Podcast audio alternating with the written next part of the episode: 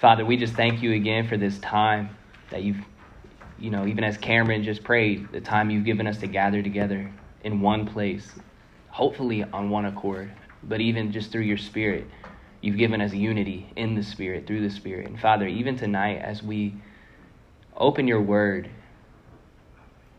let your word be implanted in our hearts that are open to you. Father, as as we've prayed, Lord, we want a change in life. We don't want to leave the same way, but Father, more than anything, we want to see you different. We want to see ourselves different in light of you. And Father, we want to be immersed in you, focused on you, and even just through this time in your word, God, my specific prayer is that we would live according to our spirit, our new man, our life in Christ, and not our old man, the life in Adam, the life before we got saved.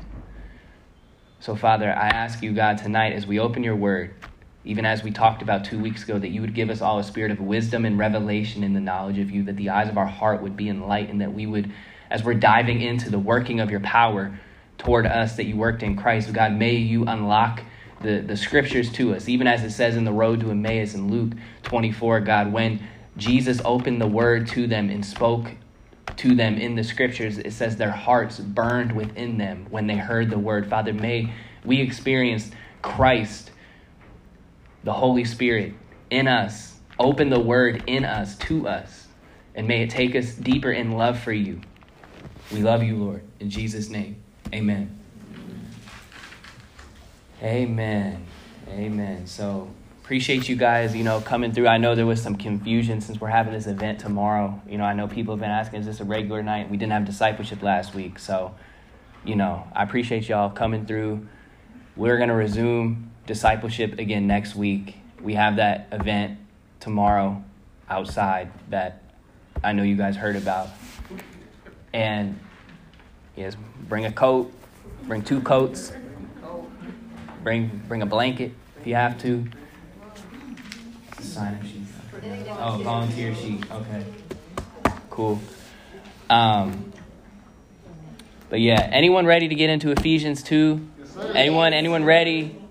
You know, I know I know we've been on a break, but I do pray like I've said, I'm not trying to beat a dead horse, but I am praying that you guys are you know, there's a there's a measure of you know, there's a measure of accountability, a measure of you know, these word this word as as insightful as it might be in Bible study, as whatever it might be in the actual service, the aim of this is to again give you tools to use in your own relationship with the Lord in the Word and to really root us not just in what it says tonight, but to live like this for our life. You know, the aim of this is to be transformed by the renewing of our mind, but also to have the ability by God's grace when we spend time with Him to find life in that place.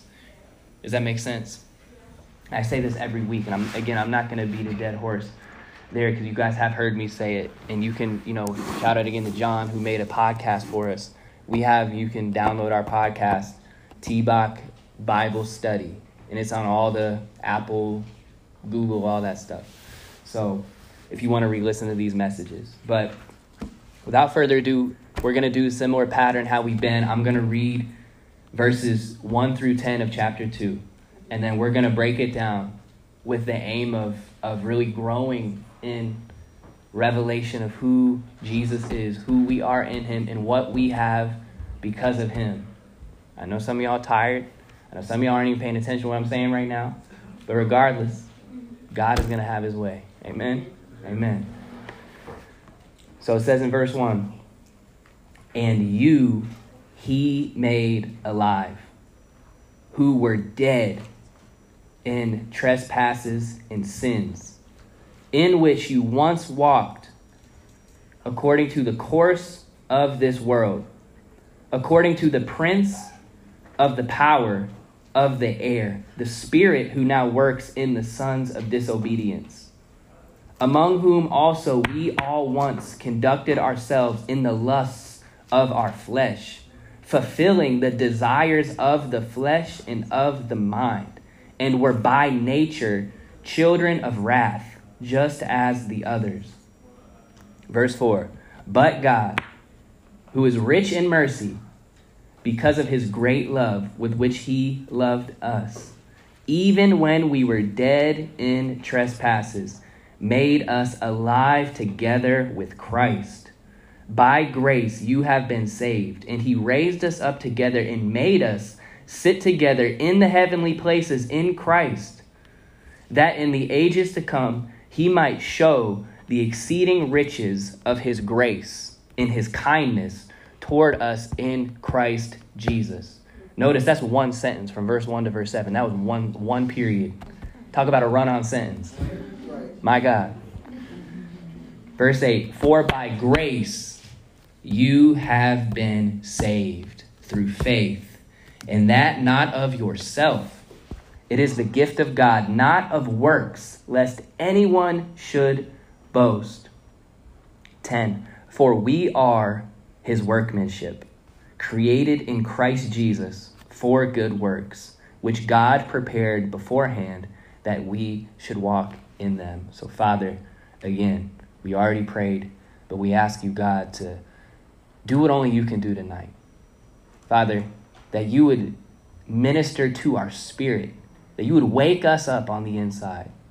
That no, no one can measure that. No one can measure that by volume. No one can measure that by expression, but only on the inside. Man looks at the outward, Father, but you look at that heart, the spirit of man, and may you shine the light on the inside of us tonight. In Jesus' name, amen. Amen. Amen. So, again, I'm sure most of you guys who have been raised in the church or are somewhat familiar with Christianity, I'm 99 to 100% positive that you have heard excerpts from this text that I just read many times in your life. By grace, you've been saved through faith. But God, you know, I know some of y'all say, but God, don't you have any idea where that is at in the? But, but still, it's good. But my point is, we we're familiar with what this says, right? But what we're not familiar with, and again, I can't speak for you, but by and large, just as, as, a, as a Christian, you know, as Christians, we're not familiar with actually touching this in our life. Does that make sense? So, this right here, I mean, these 10 verses really are the pinnacle of Ephesians in a lot of ways. This is, again, not to belabor the point, but if you guys were here two weeks ago, we read the prayer, we, we, we walked through the prayer of Paul, the, the prayer for spiritual wisdom, revelation, the knowledge of Christ. And he, he said to know three things the hope of his calling, the riches of the glory of his inheritance in us, and the exceeding greatness of his power toward us that he worked in Christ. And even in 21, it says the same power he worked in Christ when he raised Jesus from the dead, seated him above every other entity, spiritual, natural, all that stuff. And he put all things under his feet, which is under his authority, right? And then it, it trickles on to a few more things. And then he's still continuing his thought. So even though there's a pause at 23 and he says, In you he made alive, he's not changing the subject of what he's talking about. Yeah, I'm recording. Thank you. Yes, sir. Um, so in chapter 2, verse 1, a lot of times when we see the verse numbers and chapter number, we're like, okay, new thought. But the reality is, this is he's in the same vein. So when it says in verse 19 of chapter 1 that we talked about again two weeks ago, it says, What is the exceeding greatness of his power toward us who believe, according to the working of his mighty power, which he worked in Christ when he raised him from the dead and seated him at the right hand in the heavenly places? Right? he's continuing this train of thought. So he goes from 19 to 23, what he did in Christ. And then from 1 to 10 in chapter 2, he's talking about what he did in us.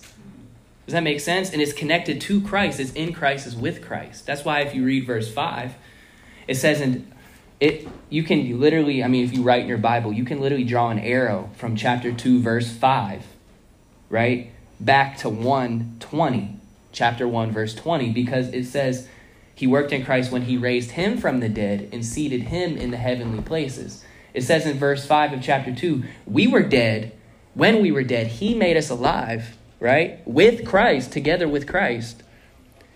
And he made us sit, oh, sorry, verse 6 raised us up together with Christ and made us sit together with him. That's literally a continuation of his thought from verse 20 in chapter 1.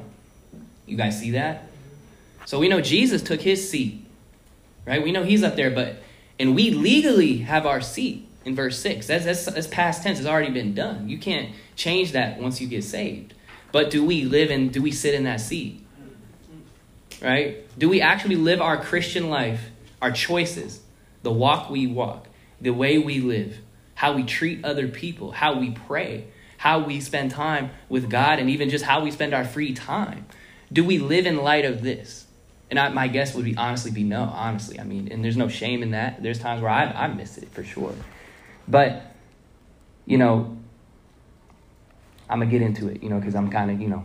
But my point is just really wanted to say is like the aim of this, again, this whole, not just tonight, not just semester, but even just TBOC exists for many reasons. But one of the main reasons is because you guys are college students. You guys maybe here one, two, three, four, maybe five, you take a victory lap year, and then you're going to your separate area of life. You know what I mean? Like this isn't a.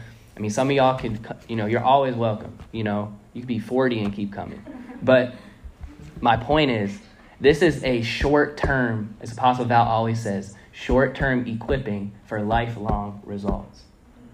Right? Our aim is to give you the tools needed so that after you leave Ohio State, whether you stay in Columbus or you move wherever you move, you have been taught the ways of Christ, the tools needed to prosper in every area in your spiritual life that translates to practical success in this life, but also you're rooted in humility and Christ likeness, in the power of God, in the Spirit of God, in the Word of God for the rest of your life. So that way, when you leave college, you make right choices. Who am I going to marry? Who am I going to do this, this, this job, this career, and all these things that you're discovering now in college that will carry on with you the rest of your life. Does that make sense? And that's why this is so huge because these things are eternal truths. This is not something that, oh, I, I've been there, I got that. This is this is the heart of the gospel message. This is the heart of our faith right here. This is literally the the the core of what we believe as Christians that separates us from everyone else. This this coincides with Romans 6 through 8. This coincides with Galatians. This coincides with many, many other parts of the New Testament that talk about why Jesus went to that cross. You get what I'm saying? So again, this but this also does require this I'm saying this over and over again because this also requires not just hearing this tonight, oh, great word, oh, this was so good, oh, it changed my life. No, chances are, if you heard this one time, it didn't change your life. Chances are, yes, I believe in God who's that powerful that after one message, your life can change. But I promise you, if you do not find God, know how to find God when no one's around, your life won't change for very long. I promise you. I promise you. And the aim again is to make you not dependent on TBOC not dependent on anyone, as though we're all here to help. Never, don't hear that through the wrong lens of no one's going to help you, you're on your own. But it's saying that if we make you dependent on us and not God, have we done our job? If you got all these great mentors and great friends and great community, but you don't know God, have we succeeded? You get what I'm saying? And the reality is, people, myself, even Apostle Val, as, as, as stable as she is, we all are people at the end of the day all flesh is grass. And though we have, as Christians, have a new heart and we live according to Christ, people we're all people at the end of the day too, right? Does that make sense? So all that to say is is I want us to really continue to, to dig through Ephesians together, but also for you guys in your time with God. I'm not telling you how to do your daily devotions. I'm not telling you what to do in your prayer life, but I'm saying that, you know, even just setting aside a part of your week to just look at what we've talked about will go a long way, especially since we had an off week last week. So anyway, let's get let's let's dig into it though, man. This is man. I don't. To be honest with you guys, this is this is literally this this this stuff is what people get saved on but you really never graduate from. And even me, I have a degree. I have, you know, I know the word fairly well. You know what I'm saying? But even me, on my best day to describe this, I can't even do it justice. You get you know what I'm saying? Like this my best effort is nothing at this because this is so beyond even human comprehension. And I'm going to do my best, you know, to to break some stuff down. But the reality is this is designed for us in the secret place to meditate on this and to get have encounters with God in the scripture. You guys you guys know what I'm talking about. Hopefully I'm not speaking like Spanish or something. You know, because I'm not trying to make this confusing or sound mystical or ethereal or, or like only two people can do this. This is this is designed for all of us. This is all of our inheritance. All of us got saved to, with, by the same God, received the same Spirit, and we have the same access to the same Word that can transform our heart.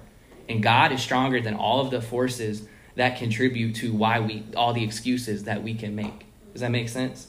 So, anyways, all that to say, I could go on, but I want to just br- get into it. So, verse one. And we're gonna make this a little interactive, but I ain't gonna, you know, I ain't gonna do what I've been doing. Where like, no, not quite. I'm not gonna do that tonight. So don't worry. So please don't be afraid to raise your hand. I apologize if I've made anyone afraid to raise their hand in, in class, so to speak. I don't want to create a culture of fear. You know. Anyways, anyways. Um, verse one. And you he made alive. Let me read that one more time. These five words. And you. Everyone say you. Point to me. Me. And me he made alive. He made alive. He made alive. Who were dead in trespasses and sins. Now, let me, again, verse by verse. We're going slow through this. We're not skipping over this to, we're going, we're digging. So, question How can he make you alive when you're already alive? Like me being able to read this indicated that I have life. Right? So, what's he talking about here? He's not talking about creating us like Adam. He's not talking about that life. What is he saying? I saw John. Oh, well, it seems like this passage is talking about going from being unsaved to saved. So, right? We have to die to ourselves, and He raises us to life with Christ, right? Yes, that's good. It's spiritual. Again, I'm not. I ain't, I ain't correcting y'all. I ain't correcting y'all tonight. So, yes, but what is the you specifically? You. There you go. Spirit. So let me break this down before we get before we get too deep. Man, human, man, woman, humans, people were created in the image of God, but we are again, we're one human, but we have three components. Right? I have a body. What you're looking at, you're not looking at Reed, you're looking at Reed's, you know, body form feature, right? Inside of this body lives a soul which is your mind, your will, which is your desires, what you want, your personality, what makes you unique. You know, like we're not all the same, so we don't all have the same interests, likes that are have, that are not good or evil. They're just who we are, right? You know, emotion. I say emotions? Mind, your will, your emotions, which are like your feelings, right? How you feel. You know, your past experiences shape those, right? And that's valid because it's your soul, right? mind, will, emotions. So your thoughts come from your soul. Saw someone drive highlighter cap. We'll, we'll get it. Um, I would. You know what? I'm just gonna get it. I'm just gonna get it. I saw you look at it twice. Now you good. You good. This is Bible study. We ain't, ain't official. Um. So anyway, soul, mind, will, emotions, right? Your personality. All that's housed in your soul right? That, that's, that's the, it's inner you, it's part of your inner man. That's why it says your outer man is perishing, your inward man is being renewed day by day. So it's referring to the soul component is being renewed. That's why it says be transformed by the renewing of your mind. That's your soul. That your mind is a faculty of your soul. Right? That's why when even Jesus said, Love the Lord all your heart, your soul, your mind, and your strength. Your heart refers to the whole inner man, your soul and your spirit, but then soul, mind, and strength, or soul, mind, and strength refers to that soul realm. Does that make sense? The, the, the, the aspect where the choice even comes from, that's your soul, right? But then the you, Paul is touching here. So your soul, though the Holy Spirit can quicken aspects of your soul, you still have a renewing journey that you have to go on on this life, and people call it sanctification.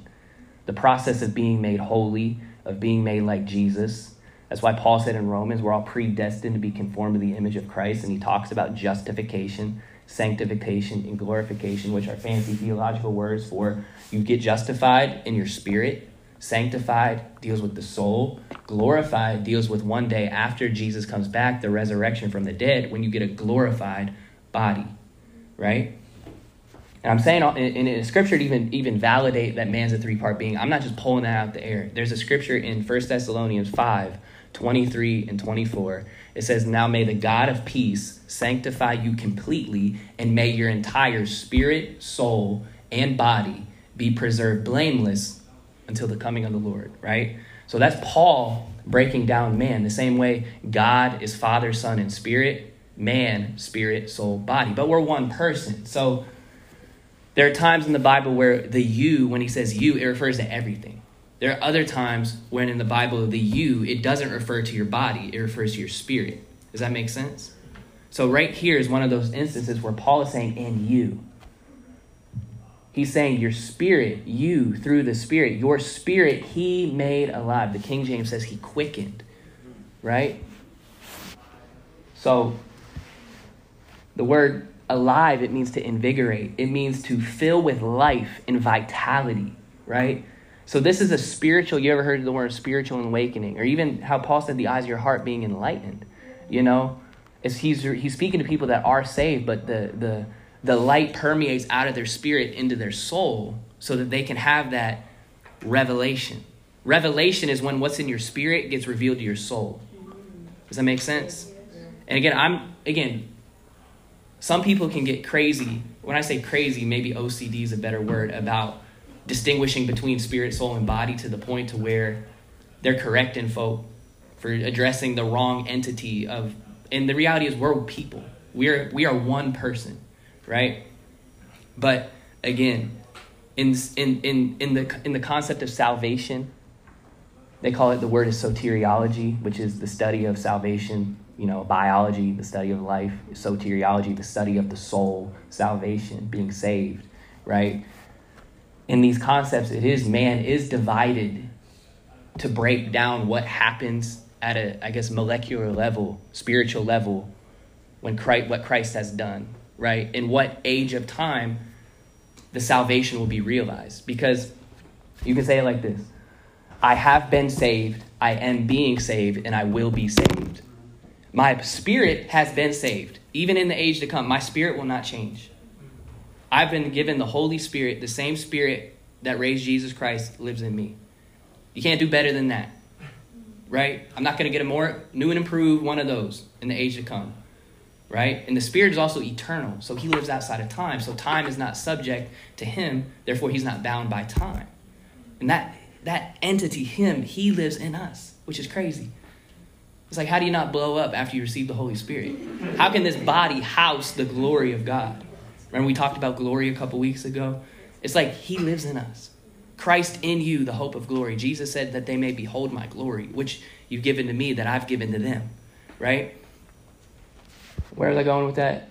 Oh, yeah. So my spirit's not going to change. However, my soul right now is being saved or sanctified, which means there is a there is a journey of growth as a Christian to where our that's why Paul talks about when we talk about spiritual warfare, so many people they trying to name the devil in California and making them go sin.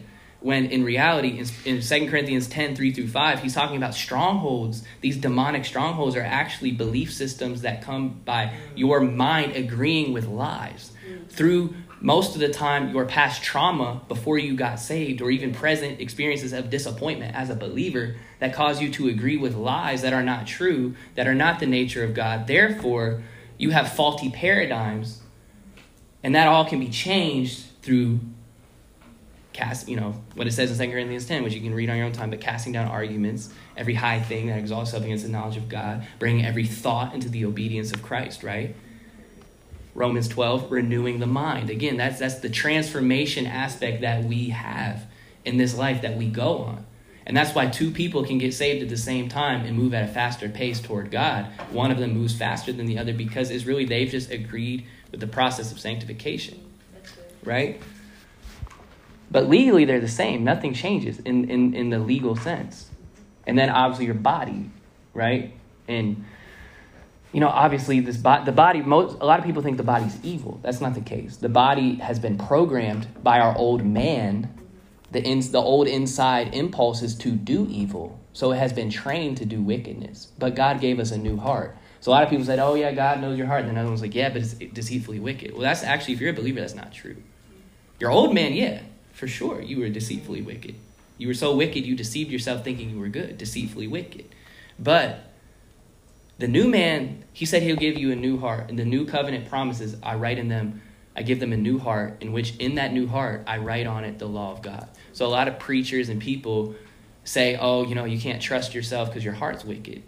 Well, no, you can't trust yourself if you're living in the flesh. But in the spirit, God actually, through your new heart, gives you godly desires and impulses to follow the, the leading of the spirit. Does that make sense? Anyways, I know we're camping on verse 1 a lot, but this is important to lay this foundation because Paul is speaking truth and, as y'all say, facts to the spirit of man, to these people who got saved, right? It's like this so many people and again, I don't know. Some of you guys, I don't know. I really, I, I can't prove where any of you guys stand, you know, before the Lord. I, it's not my job to make sure you're saved. My job is to preach the gospel, to preach the word, and you have to interact with God on your own. That I am not God. I can't force anyone to serve God. Does that make sense? So it's not my job to manipulate you into serving God. It's my job to tell you the truth according to the word, right? And to tell you the reality of what happens when you get saved. So so I say all that to say is that through the Spirit, God is called, the, the, the theological term again is called regeneration. Notice you see the root word of Genesis, generate, to begin. He gave you a new life in Jesus Christ. Now, this is, the, this is what happens with many of you guys in this room who I do know, and I'm not saying currently you're here. But so many of you guys have received true justification. You have received new life in Christ. You are, as the Bible says, saved, born again, justified freely, whatever word you want to use to equate with salvation. But because you lack understanding of what Jesus truly did, because you lack understanding of the differences of the covenants we're under in that from the old and the new. Some of y'all live in like Old Testament Jews when you're a New Testament Christian, and there are two completely different covenants with Hebrews says are different, and the new one has better promises. Mm-hmm. My point is, so many of you guys are at a place where though you love God, you've been changed by God, you have a zeal for God, a desire to know Him and serve Him, but you still live under the law. You're legalistic. And you also live as if He didn't do this for you. And you have all these behavior modifications which are necessary when you're riding training wheels on your bike. Right? You got the training wheels on still. When the whole point of the grace of God and the liberty through the Spirit is meant to set you free. So you're, you're technically legally free, and you're not sinning in the sense that we would consider sin, maybe, but you're still living locked up and bound, and you're in your own prison in your own heart, but you raise your hands at church. But the reason why you raise your hands at church is really more because maybe one time you raised your hands by God's grace because you experienced God in a new way, but now you're raising your hands to get that back. And those are two completely different reasons why you raise your hand. How can you get back a gift that was already given to you? God is not, as they say, an Indian giver. You guys know what that means? It means that's an expression that comes from, like, for instance, I give Jaisha my water bottle, and you know, I'm really happy to bless her with this gift. But then, you know, I notice I don't have water. So I'm like, yo, give me back that water. So I gave her a gift, and then I took it back. So now she doesn't, she had the water and now she doesn't have the water. And that's how so many y'all treat salvation. That's why so many y'all still go into the altar to get saved. And it's not doing anything because you don't get unsaved, resaved, saved, unsaved, resaved. Un- you don't get, you get one, as I say, I say it all the time, you get one born again experience. You get one born again experience per life. Now, if you are someone who has not been truly saved according to the Bible, you've not been born again, you've not been regenerated, justified, washed, cleansed. That's an invitation to get saved. But once that happens, you get that one time. And many of you guys live with this helter skelter, lack of a better word, approach with God to where I'm doing good, I don't sin, so I'm saved. I sin, I'm unsaved. I need to repent to get saved. And you're literally probably driving yourself crazy, driving me crazy just thinking about that, how that that that works. And then, oh God, I'll never do it again. Now you're making vows before the Lord when the Bible says don't even swear. Let your yes be yes, your no be no. You're making vows before the Lord in a high moment spiritually. And then two days you're doing the same thing you said you'll never do again. Driving now, now you're in a deeper pit of condemnation. And now it's even harder to pray, harder to worship, harder to serve the Lord. And now you're really moving out of duty, but you're still faking it for the church people, right? Am I in anyone's business? Am I in anyone's business? Telling Reed half the truth of what you're really going through because you don't want to expose the full truth.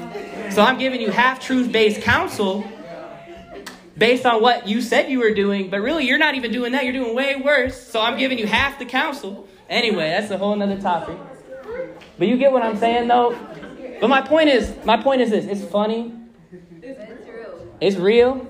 But it's not meant to be normal. The reason why it's normal is honestly because of bad interpretation of the Bible. That's the root of all this because we really don't know who we are and what we actually believe, and we're not rooted in the new covenant in Christ. We say this stuff, oh, the grace of God, but we're living under the law. Oh, God is so good, but you're not actually encountering His goodness on a daily basis. we're just literally robots that have been programmed to use Christian jargon at this point. Oh, praise the Lord. Why are you praising the Lord? you know what I mean? Like, my point is, we have been trained mechanically by language, which is, again, neither good nor bad. It's good. We, we, we have to have a culture of faith in the Word of God. Y'all know I'm in, I'm, in the, I'm in the Word. I'm not saying don't speak the Word of God. But I'm saying that we have been programmed to live the Christian life from the external, and we're always motivated by someone else telling us we should or should not do things. And that's essentially the same thing as the Ten Commandments. Yeah. And that is the base of our faith. And it's not driven by inner Spirit of God shining light. Some of you guys, honestly, might not even be truly saved. And I'm not saying this to scare you, but I'm saying that you your behavior has been modified by a preacher or by people telling you what you should and should not do. And because you desire to be a moral Christian, you do the right things, but it's not motivated by Jesus. You get what I mean? Why do you think on that day many will come to him on that day and they'll profess his lordship and even give him their resume of the works they did for him? And you can cast out demons in an atmosphere of the Holy Spirit when the Holy Spirit is present and you don't even need to have the Holy Spirit. In that sense. You get what I'm saying? So my point is, he said, I never knew you. Why? Because you never got on the inside of you. You're doing everything extrinsically motivated, meaning externally driven, not inwardly by the Lord. So a lot of times, this is what happens with a lot of us. And again, I'm not saying like accountability groups aren't healthy. They are. I'm not saying putting a filter on your computer so you don't look at porn you know what I'm saying? I'm not saying that's, that's bad because it's better than obviously doing it. But that's not the end goal. Does that make sense? So many y'all praising God, you got a filter on your computer. So and you got all these buddies checking in with you to make sure you're not looking at that filth. But you're still the same person that was looking at it. You had nothing about you changed. You just put in safeguards that modify your behavior. You are not any different. And then you think victory equals I went two weeks without doing this. Therefore, I'm victorious when in reality, your heart is still just as dead as before, for lack of a better word. So, yes, that's why the Bible says in Galatians, when I was under the law, the law was the school, the King James schoolmaster to bring us, like, like literally like elementary school teacher to bring us to Jesus. But when we are in Christ, we are no longer under a tutor, which is the law. Jesus fulfilled the law, not so we can live lawless in the sense of amoral, or immoral. He fulfilled the law so that we can be liberated to have the God who fulfilled the law in us. So we can, in our heart, live according to God's pleasure, will, and delight. Does that make sense? But some of us have these, and again, I know I'm only on verse 1, and I know. But I'm making a point. This all is related to verse 1 and you he made alive. Who were dead. This is all the past tense. You were dead. You were dead over here in this old life before Jesus, BC, right? In your own BC history, you were dead. Now, you are alive. Meaning, your spirit was non existent, dead. null and void, did not exist in the sense of live. And God, through Christ, made that light, the Holy Spirit. That's why the Bible says in 1 Corinthians 6 17, I'm giving y'all scriptures because it's, you know, it like I said, I can't even do this justice. My explanation is, is as good as I can do. But even it's beyond even what I'm saying. 1 Corinthians 6 17 says, He who has been joined to the Lord is one spirit within. The same way a man shall leave his father and mother, be joined to his wife, and the two shall become one. The same way is your spirit and God's spirit become one. That's why it takes being intimate with God to keep the connection alive. But that's a whole other point.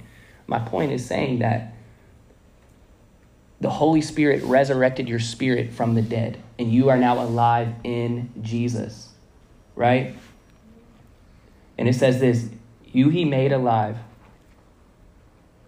Last thing. And again, let me just pause one more time. So again, I'm not I don't like giving methods in terms of like how you should pray or how you should seek God because one, Jesus didn't really do it. Two, everyone I I recognize and acknowledge everyone has their own relationship with God, their own secret place, their own whatever word you want to call your own relationship with the Lord. So I'm not going to put what me and God do on you because that might work for me but I'm not going to project that on you. At the same time, something that might be helpful. There are tips, there are pointers, there are just things you can draw. Like there's these five words, and you he made alive. Like when you're spending time with God, if you're hopefully in Ephesians at some point, meditating on this, this phrase, it's not even a whole sentence, it's not even a whole verse, it's literally a third of a verse. But you break that up into a phrase, and you he made alive, and then literally write it down, or just like even put your Bible down, write that down, and just meditate on that and you he made alive. And say that to lord thank you you made me alive. But then like like turn it into a prayer but also think about what you're saying. He made you alive. So then that that leads to questions. When did he make you alive? Right? We just read stuff and we're like oh yeah thank you god you made me alive. But we're not even considering the implications of what we're saying. And you he made alive what is the me you made alive? I was alive before you came into my life. I was physically breathing. I didn't get saved till I was 20 or however old I was, right? So I was clearly alive before I was alive. That also can indicate that people who are not saved are the walking dead spiritually. Not even in a disrespectful sense, but in a legal sense of their spirits are dead, yet their bodies are alive. So they can walk, but they can't find him right? Which is why it's important to share our faith, but also give them the right Jesus to believe on. Anyways, that's a whole tangent. But it says, and you he made alive. And now the next phrase is, he made alive. Meaning, I didn't get saved when I confessed Jesus as Lord. Because there's nothing I did to make myself alive. It was no act of my own ability. I did not save myself. I did not make myself alive. I had no power in saving myself, right? I mean, we would all agree with that statement, I hope. I mean, as Christians. Why then are we trying so hard to keep ourselves saved if we didn't even contribute in making ourselves saved? And when I say keep ourselves saved, I'm not talking about staying in your word, staying praying. I'm not talking about. I'm talking about we're so con- we want to control every aspect. And when we slip and fall off the path, we're so quick to just forget everything we knew of God and just go into this panic mode that shows we're not rooted in the truth of his word. If he saved you, he saved you. That means you did not save yourself. That means when you have a bad day, you do not lose your salvation.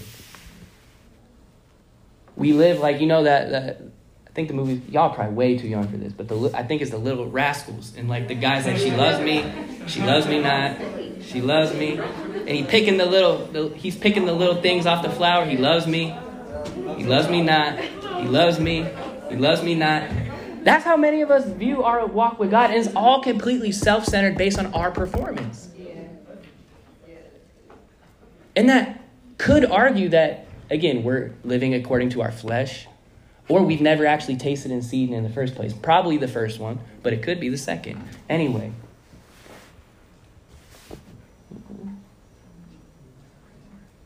Last point before I move on to verse 2.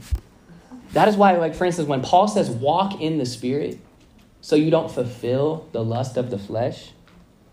I mean, we could even couple verse 2 and it says, in which you once walked They were walking according to the wrong spirit, right? It says, once you once, once walked according to the course of this world, which pattern of the world, the way the world is, you operated yourself under the world. That's why, if I could be frank, Ohio State probably gonna hear me you know whatever cancel me or whatever, but I can't be canceled. I don't have anything to cancel on my profile. I don't have no profiles to cancel. I'm uncancelable, right? Can't cancel the subscription. Yeah. Anyways, anyways, anyways, anyways. Let's pray for our brother, our dear brother Gabe. And I could get specific in my prayers. But I'm going to keep them between me and the Lord. But anyway, anyway, anyway. Anyway, let's let's look at this. Let's look at this cultural cultural issue. And again, I'm not trying to be taboo or have any hot topics, but in like the 70s, 80s, society considered, you know, people like society, but no, but society, they considered homosexuality a mental illness. Society, the world, the same world that now promotes it, the same world now tells, and again, I'm not even making political comments right now. I'm just saying how history in this world has operated. The same world that is trumpeting all of these things. Pick your social justice issue you're passionate about. The same world that is now trumpeting all of them were the same ones that violated all the things they're trumpeting probably less than 100 years ago. Right? And praise God for, you know, growth in some area. But my point is, when you walk according to the course of this world, your values will only be what the world tells you is correct. Which means you have no backbone in the scripture, which means you have nothing to stand on. You're on sinking sand because everything, especially in postmodern culture, post Christian culture, everything now is based on relativity.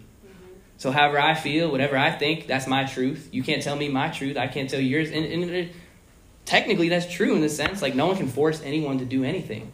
But my point is, when you walk according to the course of the world, there's nothing to root yourself on. That could change like the wind. So, so many of y'all walking according to the course of the world, you're following the same trends the world trends on what is popular, what is relevant, what is emphasized. You get what I'm saying? That's what it means to walk according to the course of the world. It's not just saying, oh, you dress like the world, which could, I mean, could be a part of it, but it's really mostly saying like the value system the world embraces at present time, you embrace that same value system because the world embraces it. Now, there's some overlap, obviously, and there are some things we have as the church have to obviously learn. But I'm making a point the motivation for embracing values comes from the world, the culture, the society. Makes sense. Next point. So, one, we were shaped, we walked according to the world. Remember last week or two weeks ago, we talked about the word walk means conducting ourselves. We lived according to, right? We walked according to the course of this world, and then the next one is according to the prince of the power of the air. That is specifically referring to the devil, right? The devil, specifically. The prince, and a lot of people, they're preaching on the specific name, the prince of power of the air, but it's really just a, a, a reference for the devil. That's really what Paul's saying. And it says, the spirit who now works in the sons of disobedience. The reason why we had a dead spirit, right, is because we were children of disobedience. So we were dead in sin because we were married to the enemy, the devil. That's what it means to be in Adam. Adam, when he ate that fruit with Eve, Eve ate it, gave it to Adam, he ate it as well. They traded that authority, that dominion, and gave it to the serpent. Therefore, all of offspring, that's why God said, In the day you eat of it, you'll die. Well, he didn't die that day. Right? His spirit. There you go. I heard, I think Trinity said, Your spirit died. When Adam sinned in that garden, his spiritual man died. Instantly. But his physical man lived on. The same thing Adam lost in the garden, Jesus restored to us. So when he says, In you he made alive, he's going back to Genesis 3, when Adam and Eve fell and they lost their spiritual connection to God. They fell. He's saying, I fixed that. In you he made alive. The image has been restored. Does that make sense?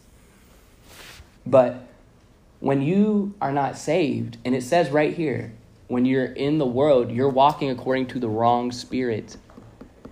So when Paul says walk in the Spirit, he's saying walk in the Holy Spirit, right? Because what does it say in 1 John 5 19? It says the whole world lies under the sway of the devil. And notice he uses the word sway because it indicates a pendulum of change. That's why I'm talking about this changing, all this changing stuff. It's because it's really, and again, a lot of times we think, oh, we're in the worst culture to ever live. To be honest with y'all, all this stuff we're seeing now, even the transgender stuff, has been on display before. There is nothing new under the sun. Yeah. Like, and to be honest with you, if you really study like ancient Near Eastern history and you study some of this even New Testament early church history and like what was going on in those times, even a lot of these epistles were written in these contexts of cities, these Gentile cities like Ephesus and Corinth and you know all that. And again, there's some obviously wicked stuff, but it a lot of times we think because we're alive now, we live in the worst generation. And no, I mean there's some every generation got its own crazy stuff. Just take my word for it, because I don't want to give y'all a history lesson right now. I want to get in this word. But notice it says, who now works in the sons of disobedience. You're a child of someone, right? Obviously, your parents. But it's like, that's why it's called, again, this is where it does get sober. If you're not a child of God, because that's the thing, most people think everyone's a child of God. Well, first of all, that's incorrect. That's incorrect according to the scripture. Now we're all made made by God, and God does love us all equally because God is love. God can't, by nature of God, love someone less than someone else. You get what I'm saying? So it's like there's an argument saying God doesn't love people that aren't saved. That's foolishness. Because they use one scripture in Malachi saying, Jacob I love, Esau I hated, which is referring to election according to grace, which Paul teaches in Romans, which has nothing to do with how God feels about people. Right? My point is, God loves everyone the same. Side note, God doesn't trust everyone the same, but that's another conversation. God loves everyone the same, but not everyone is saved. And it's not because Jesus didn't die for all people, it's because people have not placed their faith in Jesus, right? And that's why it's on us to share the gospel, to represent Jesus, to love one another so that the witness of Christ goes forth, the fragrance of Christ goes forth. And it doesn't mean we condemn people to hell or that we beat people over the face with a Bible trying to evangelize them. Because again, as I said, people have to make their own decision to get saved because if they're saved because you led them to Christ or because you got them to get saved, then you got to keep them. That which is born of the flesh is flesh. Only God can save someone. You can get them to come to church, you can share the gospel, you can pray for them, but they have to make their own decision the same way you had to make your own decision. You get what I'm saying? So, my point is though, he's saying here, when you weren't saved, you were a son or a daughter of disobedience your heart. It says, I mean, this is where the scripture gets hard truths. It says that the flesh is hostile in Romans towards God. It says that the unrenewed mind, the carnal mind, is, is an, make you an enemy of God. And that's why it says don't love the world. It's talking about your allegiance to the world and your love of the Father not being in you because of the fact that you're in the world. And God and the world do not coexist in that sense. Jesus loved the world, God so loved the world, he gave his only begotten son. But in terms of covenant agreement with the world, Jesus, he said, the world has nothing in me. So he went in the world, but the world didn't get in him. Does that make sense? He was separate from the world. So, anyways, it says this in 3 Among whom also we all once conducted ourselves in the lust of our flesh. So now he's detailing how the old man, how, the, how, how, how people operate that aren't saved or people that are saved that aren't living, you know, right. But it's like you're conducting yourself in the lust of your flesh. It's talking about how the flesh works by lust. And it's not just sexual lust, but it is that's the main food and sexual urges are the main lusts. But it's also just referring to just this impulse controlled living. You have an urge, you have to fulfill it, and you're not satisfied until you fulfill it, only to realize that that urge that satisfaction didn't even fully come. So you got another urge, and you got to feel that other urge. That's like the same equivalent of being of, of being addicted to a drug or being it's, it's an urge that cannot be satisfied. That's the flesh. That's how we all live before Jesus. That's why we can't be condemning people addicted to stuff because the reality is we were all addicted to self and we were all in the flesh and we all govern this way before Jesus. Does that make sense? And when I say the word flesh, what do I even mean by the word flesh? And again, I'm not going to, you know, open up for questions right now. But the word flesh means you're governed by your five senses. What you smell, what you hear, what you see, what you take, you know, all the I forget the other sense. Sight. I think I said that. But so what? Someone said something else. But the five senses, y'all know the five senses. My point is, so many of us, again, not to beat a dead horse again, but like, so many of us as Christians are getting getting taught to again modify our flesh.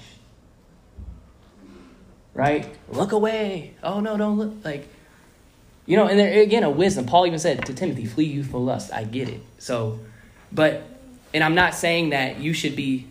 I'm not saying thank you. I'm not saying you should be unwise in how you conduct yourself. And we all have to be honest with where we're at. So this is not me saying go sin because you ain't have the training wheels up anymore. But what I'm saying is there is a place that God wants to take myself, all of us too, that we're not governed by behavior modification in essentially asceticism, which is like beating up our flesh to not be in the flesh. It says in Romans 8, if you live according to the flesh, you will die. This is 12 and 13. But if by the Spirit, you, by the Holy Spirit, they actually, the translators are confused with is it the Holy Spirit or your spirit? The reality is it's both because we're one with Him anyway. But it's by the Spirit, you put to death the deeds of the body, you will live. He's talking to believers that are legally alive, telling them that they feed their flesh and they live according to the flesh, their spiritual vitality will wither. But if by the Spirit, by them praying in their spirit, by them spending time with God, that's why I emphasize the secret place. That's why I emphasize what you do in private. That's why I emphasize meditating on the Word, because these are all means to get your spirit engaged with God. A lot of times, all this external stuff, that's really your soul with God. And it's only real if the Spirit is producing that. And that can't be manufactured by any, any other human. Does that make sense? So, amen. Amen. That was a strong, that was a strong, I, I like that.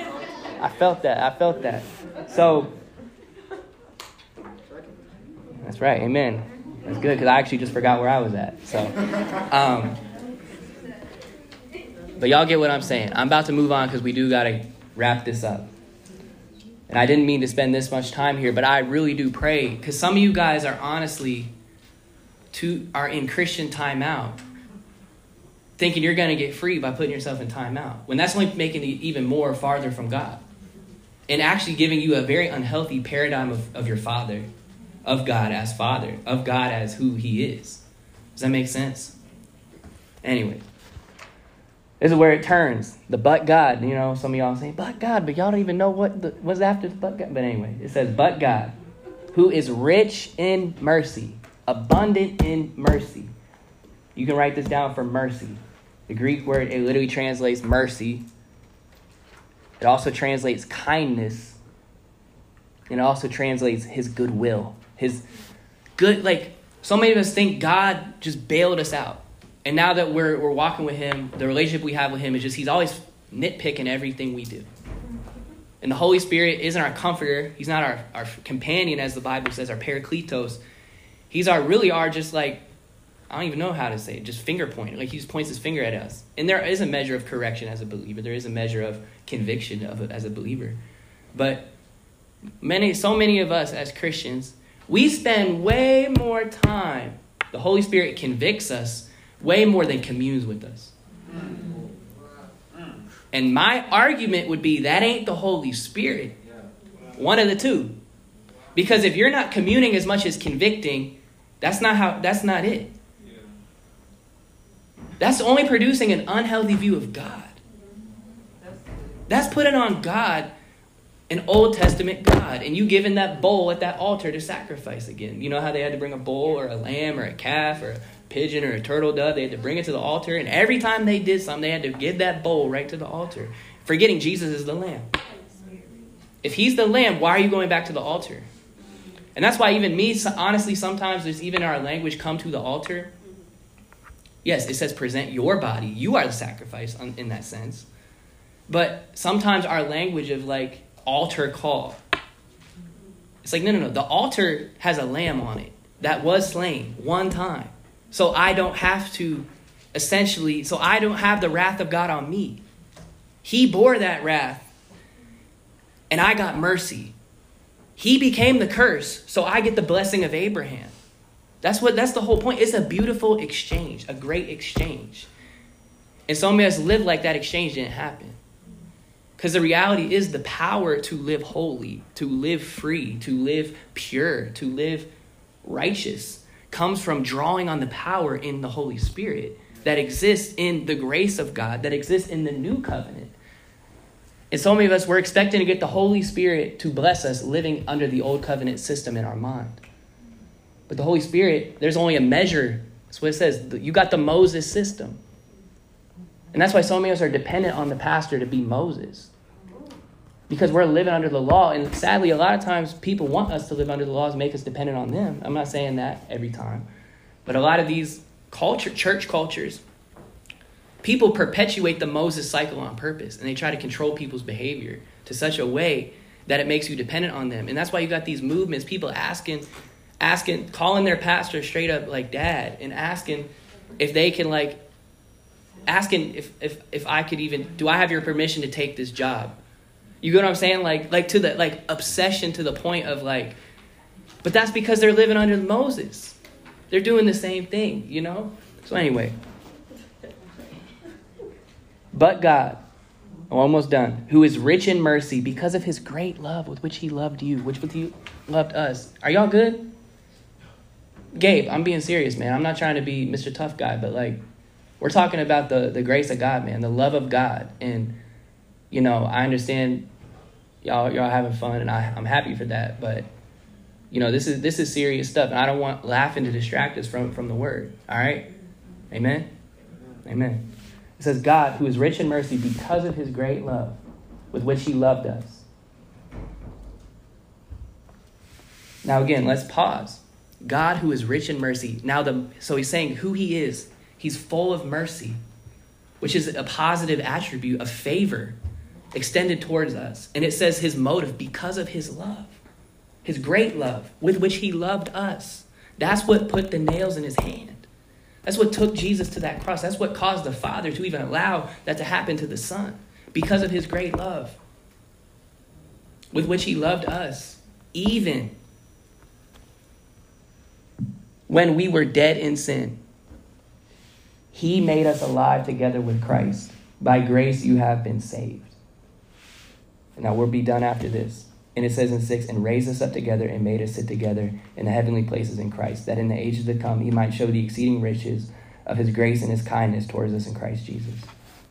It says this But God, who is rich in mercy, because of his great love which he loved us, when we were dead in sin, he made us alive together with Christ.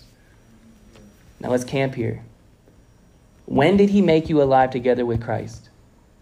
What does it say right before? When we were dead in sin. To me, that's the definition of resurrection. When someone was dead, something made it alive. That's a resurrection. So when you were dead in sin, God made you alive. That's a spiritual resurrection. You got resurrected. That's why it says we were buried with him in baptism through death and raised with him through faith in the working of God who raised him from the dead. That's Colossians 2, baptism. But it's the act of this.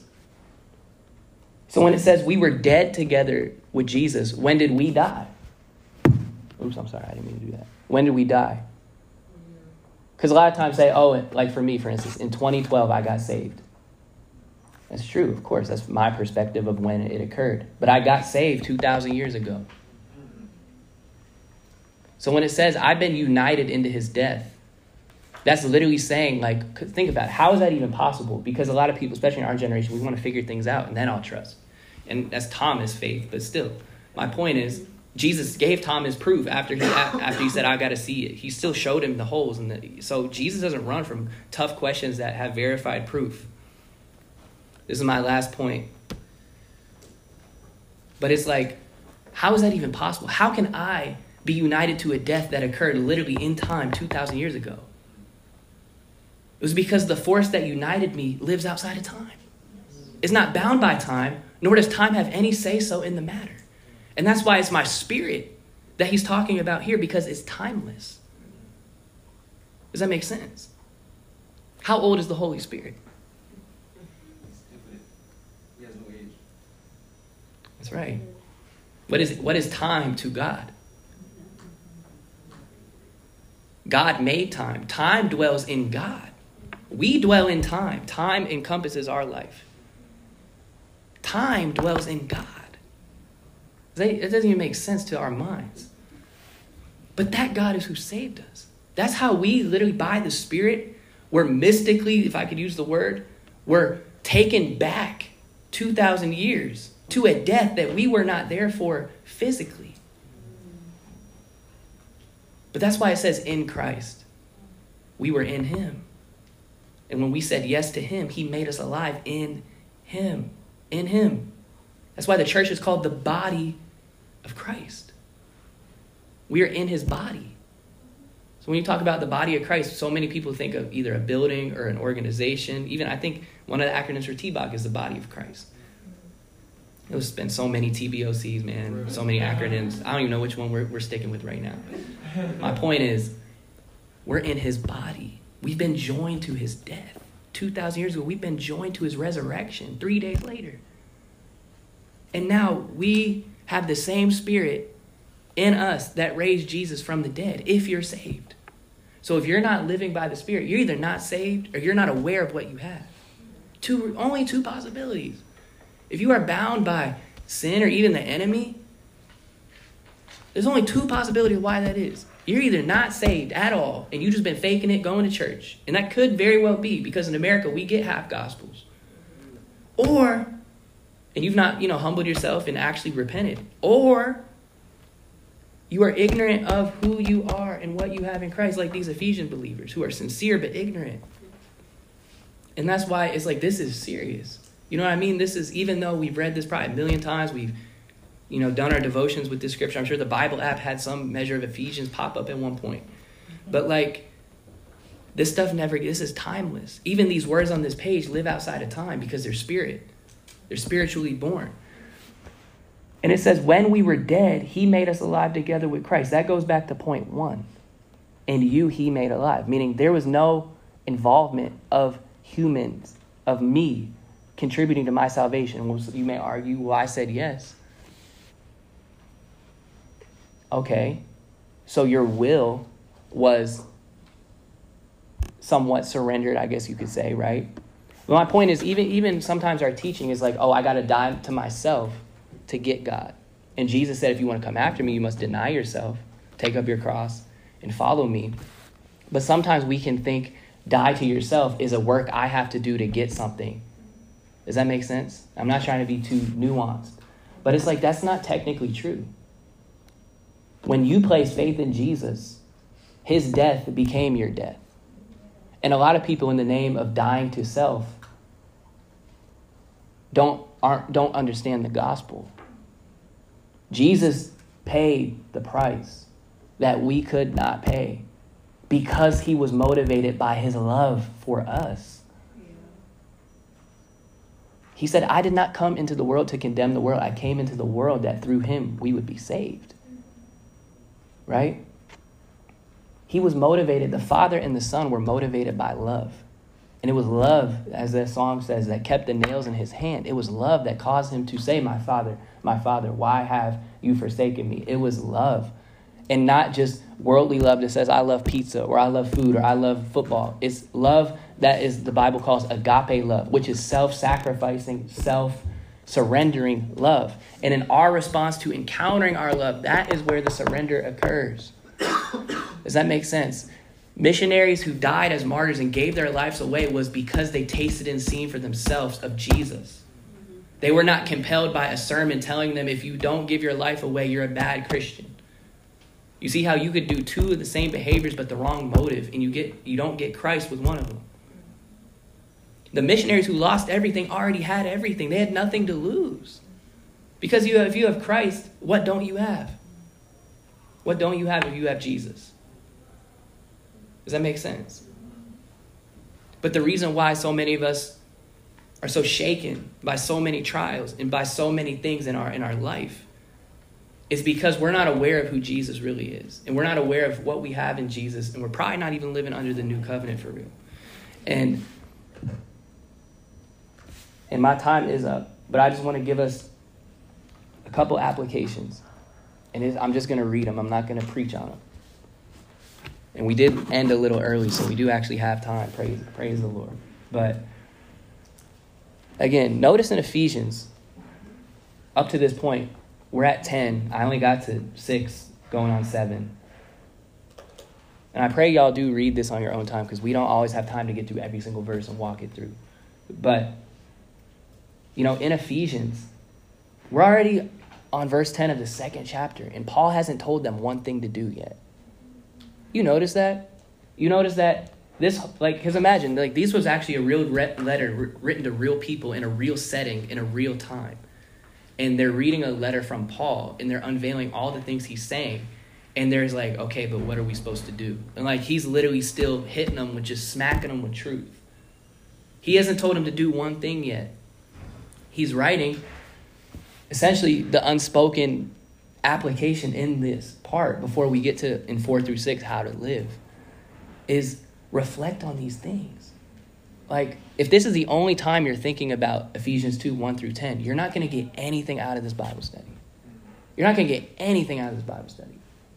You know and of course I, you know we want you to come. I'm not saying don't come if you're not getting anything but i'm saying like it, it's not like me preaching this isn't magically going to make it happen in your life and why is that? Because it cheapens relationship. It's like God wants a relationship. And, his, and he speaks a language. His language is his word. Prayer is not a monologue, it's a dialogue. And the language that God speaks is his word. We have to get his word off the page and into our prayer life so that we can encounter God through the word and that we can know him deeper through the word. And that's where revelation in his word is born. You get what I'm saying? And that's how it works. So, first thing is you know, reflect on these things in your own time. Second, I think I touched it, but pray. Let me just give you an example again. Verse 1 And you he made alive. I'm putting this on the podcast, so if you're confused with what I mean by praying the scripture, this is what I mean. You know, and sometimes it helps me, like I said, to write down the phrase on a separate piece of paper and then put my Bible like over here so I'm not looking at it, so I'm not reading through I'm not saying I don't read your Bible. I'm saying at this moment, I'm not trying to read Scripture for volume. This is my last point, Apostle Val. Then, then we'll be done. So I write this down. No, I know. I just wanted to tell you that I'm, I know you give me the one minute. But it says this. It says, and you he made alive, right? So, and you can even write this down right now if you want. But it's like, I'll write that down, this phrase. And I, I at that point, I put my Bible over here. And again, this isn't telling you you have to do it this way. This is just the way I do it sometimes, not even all the time and I'll have a pen maybe, and it's just usually I use a piece of paper like this, honestly, and it's just on a blank piece of paper. And then I'll literally just in prayer, I'll sit or I'll do whatever, however you pray. And I say, God, thank you that you made me alive. And I'll say it a few times. Like, again, it's not a religious, like, do this five times. It's not that. It's just like, as I'm trying to connect with the Lord, I'm using the word in my prayer. And I literally, before I, like, ask God to do anything in my life, I always try to thank Him.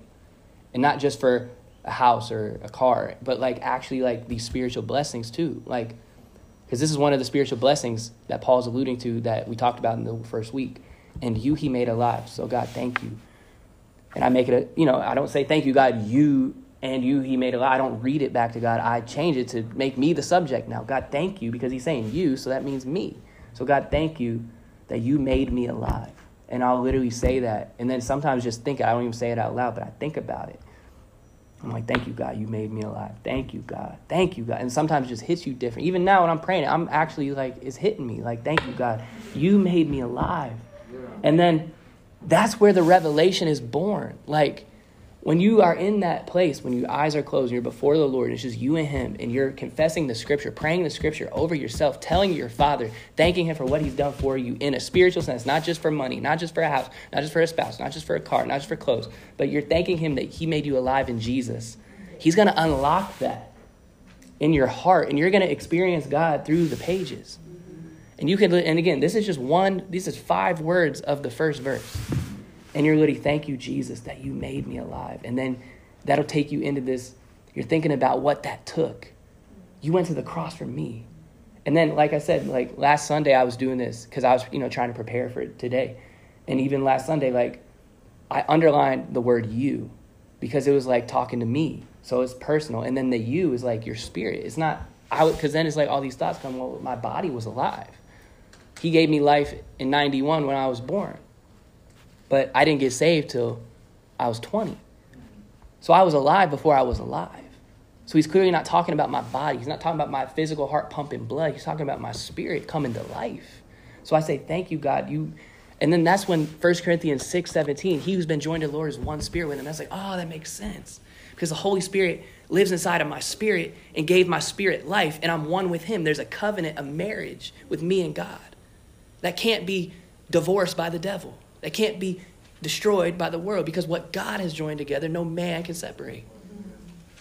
And I'm not strong enough to even separate it. You know what I'm saying? Because who am I to, you know, and there is a will component, but I'm making a point. Like, doing that, you get all these other, like, connect the dots in the scripture. And then from there, one, you, you start experiencing God's presence. Then God will bring you into, like, how he feels about you.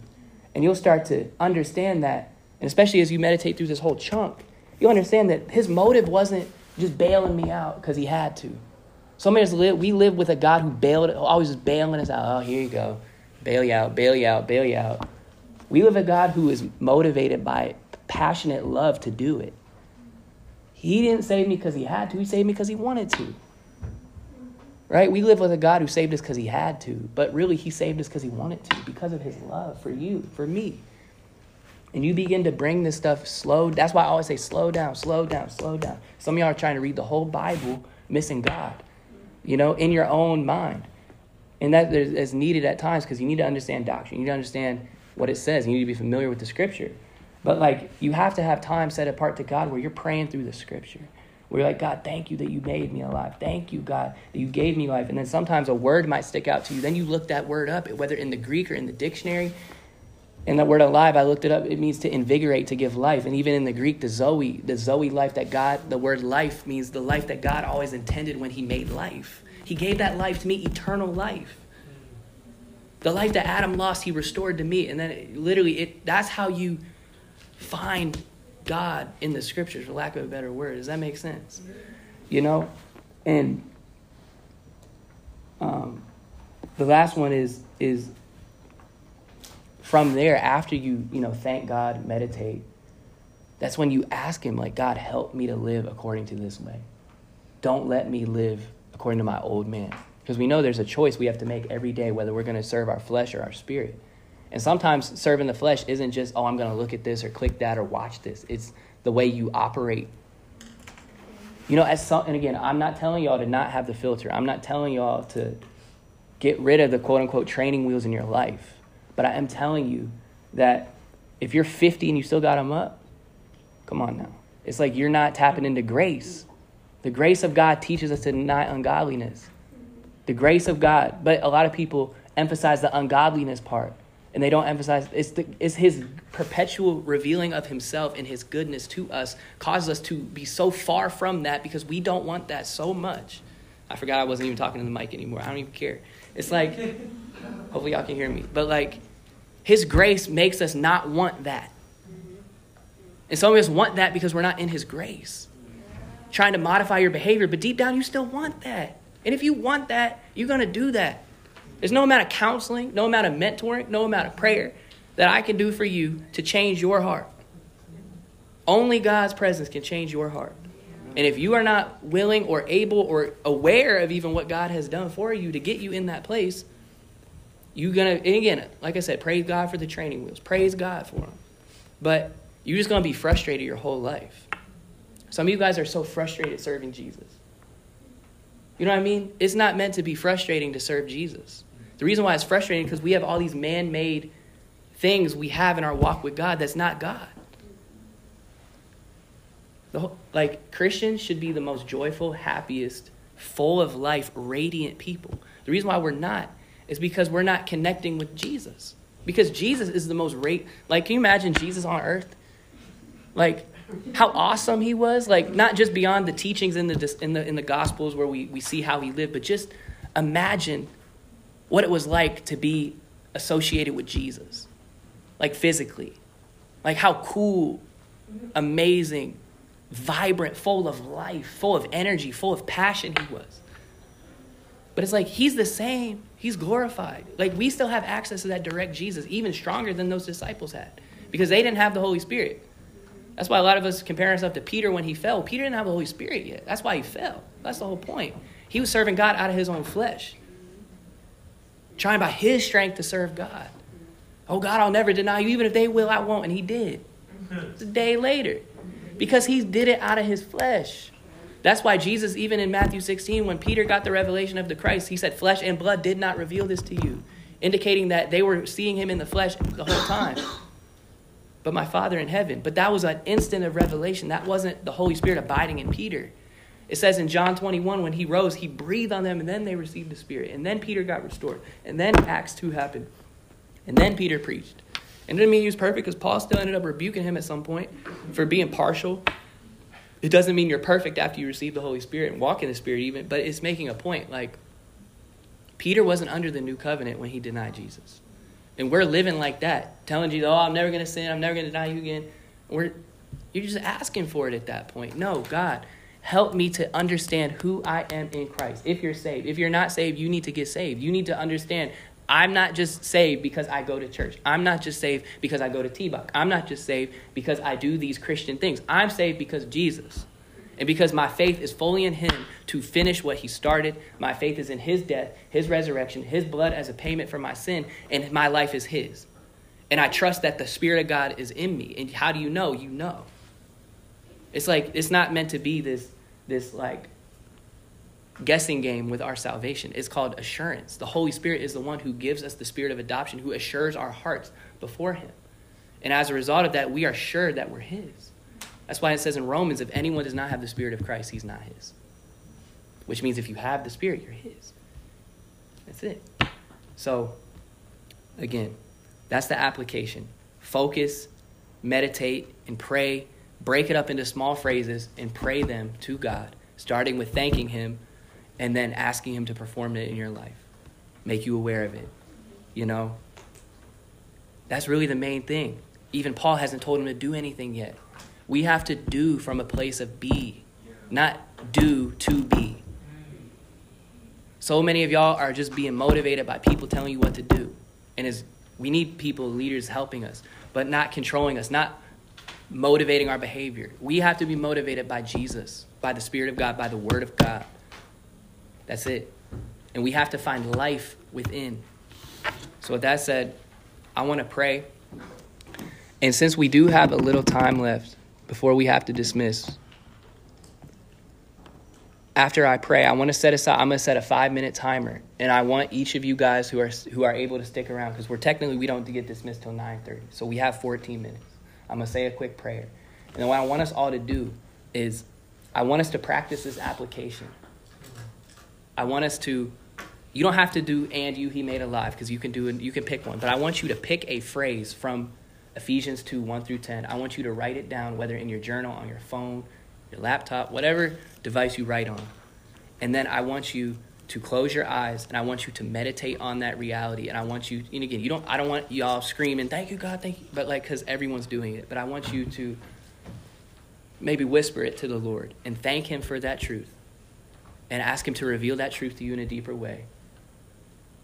And, you know, pray that over yourself. A promise who you are in Christ in light of this. Like I said, you can do and you He made alive. You could do thank you God, you seated me with you in the heavenly places in G- in Christ. Whatever you want to do, that's on you can pick through it. So, maybe while I'm praying, you can think of a verse you want to or not even I don't even want you to do a whole verse. Literally like a phrase of a verse that that hit you. All right? So, Father, we thank you for tonight. Thank you for this time. Thank you for every single person here, even the people that couldn't make it tonight.